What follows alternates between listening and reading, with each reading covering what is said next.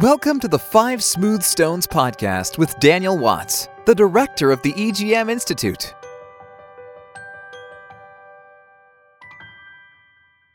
Hello, Daniel Watts here with our Five Smooth Stones weekly podcast. These podcasts are focusing on the five qualities of a life changing children's ministry found in Deuteronomy 6, verses 4 through 9 relationship, experience, truth, discussion, and response. This week, we are focused on the experiential model of children's ministry. The weather was beautiful and chapel was outside. My wife, Marla, has taught second and third grade for years, and I was the occasional chapel speaker. Before my talk, a team of fourth and fifth graders was leading worship. Across the first two rows in the chapel were the youngest kids in the school, ages, I'm going to say four to six. During the second worship song, you could sense God touching their hearts as they raised their hands to the Lord, eyes closed, and singing their hearts out. It was a beautiful picture of little children connecting to God in the most profound and meaningful way. My eyes teared up that morning at that simple expression of heartfelt love, love for God from his littlest followers. That morning's worship picture will forever be frozen in my memory. And this is the essence of the experiential model where children are drawn to engage with God in experiential faith. This model of ministry is very common in Africa, and I've observed it in Latin America, Asia, North America, and the Middle East as well. This model focuses on children's experiences the ministry goal is to draw children into worship, praise, prayer, and other expressions of faith in Christ. They take part in singing, dancing, extended times of prayer, and other forms of enthusiastic, heartfelt worship. Christianity in this model is not simply talked about, aspects of the Christian life are experienced.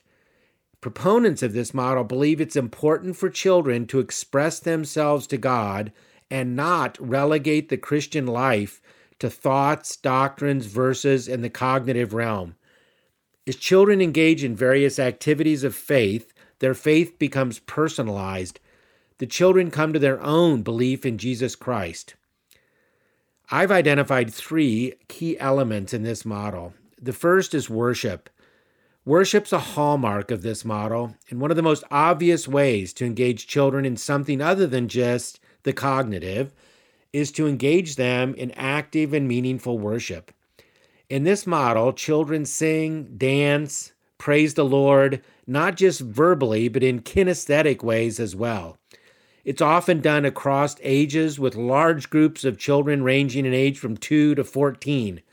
And this is not typically hymn singing, but rather expressive music and dance that engages the children in the wonder and awe of God. I've observed this model, element of the model in East Africa with children's worship lasting upwards of two hours. The second element is prayer. With engagement and spiritual experience being a focal point, prayer is another key element in this model. This can include prayers of praise and adoration, as well as prayers of concern for others. These prayer sessions can involve both large and small groups of children, and in larger groups, can be quite emotional as children pour out their hearts to God. And among older children, you can see prayers of confession and repentance. In smaller groups, I've observed popcorn prayer where preschoolers give one word prayers that, can continue on for some time. In some East African churches and in Latin America, these times of prayer are actually woven into the worship service as well. Leaders give the children the opportunity to respond to God. The third element is service. Exercising faith is at the heart of the experiential model, and so it's no surprise that Christian service is an integral part of this model. This finds its expression in two typical ways. One is outreach to friends in an evangelistic sense. In this model, children are encouraged to bring friends to church on Sunday morning and to other outreach events. The second aspect is in serving the church and community at large. In this model, children take up service projects and are given opportunities to serve others and exercise their own personal giftedness. I've seen children serving in feeding programs in Argentina and the visitation of the elderly in Uganda and in Egypt. Perhaps the main strength of this approach is its focus on bringing children into active engagement with God. Leaders want children to experience prayer in life giving ways and to see God answer those prayers. Boys and girls experience God working through them as they serve others. Children have opportunity to express their love for God through song and through dance. Simply put, Christianity is actively experienced. God is not just an idea. He's their heavenly Father, their creator, and the object of worship, praise, and affection. And this model is also very effective in social settings where literacy is a challenge. So much of the church's understanding of children's ministry is rooted in educational models and assumptions, such as literacy. This model can be effective across traditional educational paradigms. I've observed children's ministry in this model where children spend very large times, very large blocks of time in singing, praying, dancing, and worshiping God. I've observed it as a beautiful, pure expression of a child's love for God. This model finds its home in the Pentecostal tradition with its emphasis on experiencing God. It also finds a kind of cultural harmony when the culture values expression, music, and a more relationally engaging approach to life. God is to be engaged and Christianity experienced. However, as we've seen with other models, there are some unintended results. Unintentionally, this model can downplay the teaching of Bible truth. In many cases, the only biblical material in the children's ministry is found in the lyrics of the various praise songs. I've observed many churches where the praise, worship, and prayer time is the entire children's ministry. A corollary to that unintended result is the unintended priority put on experience over knowledge. Engaging children regarding the difficulties of living the Christian life can be skipped completely in this model. Without Bible truth and Bible teaching, it's unlikely that there'll be a discussion of that Bible truth and the real life application difficulties. A lack of emphasis on Bible doctrine also leaves room for error and untruth, and it can creep into the work, children's ministry work in a church in this model. Leaders can be unaware of some of the real life issues children are facing and ill equipped to offer biblical truth, wisdom, or counsel to those children.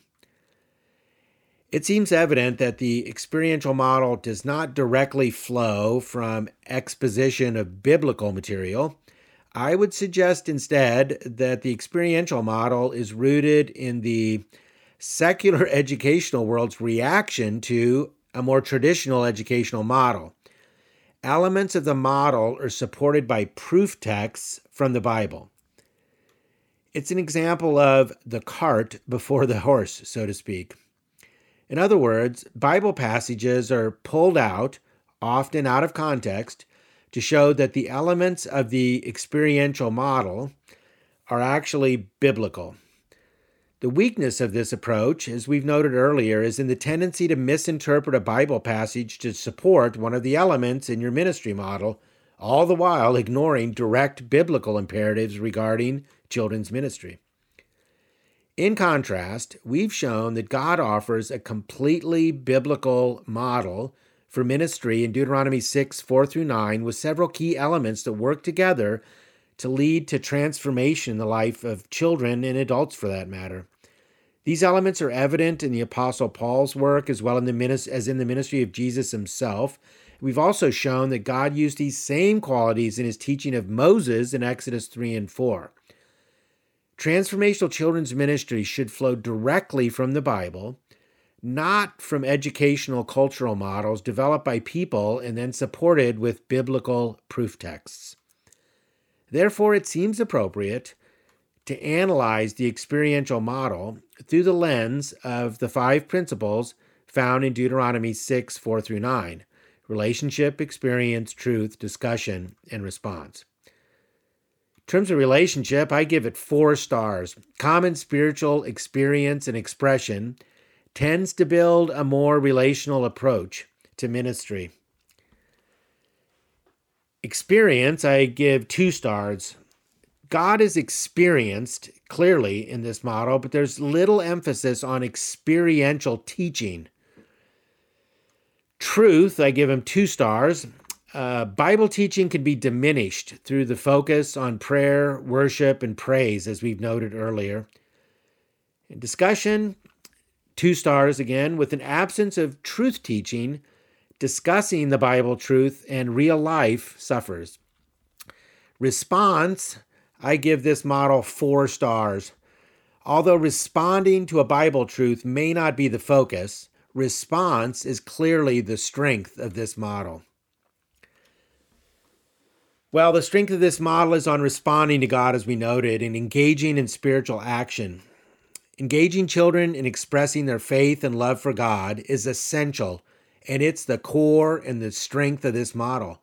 The following three additions, however, could enrich the experiential children's ministry model.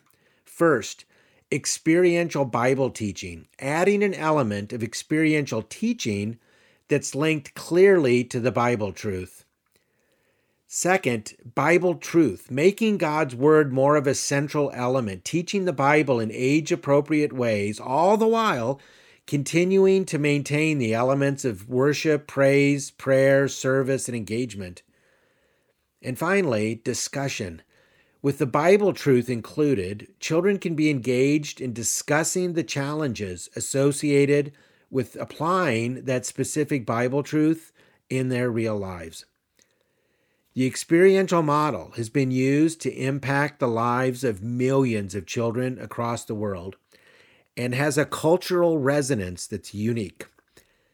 God's used this model to cement the faith of children and bring lost children into the family of God.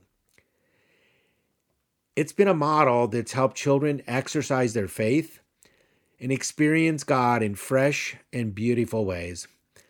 The addition of the above three elements to this life giving ministry model would significantly add to the already fruitful ministry approach.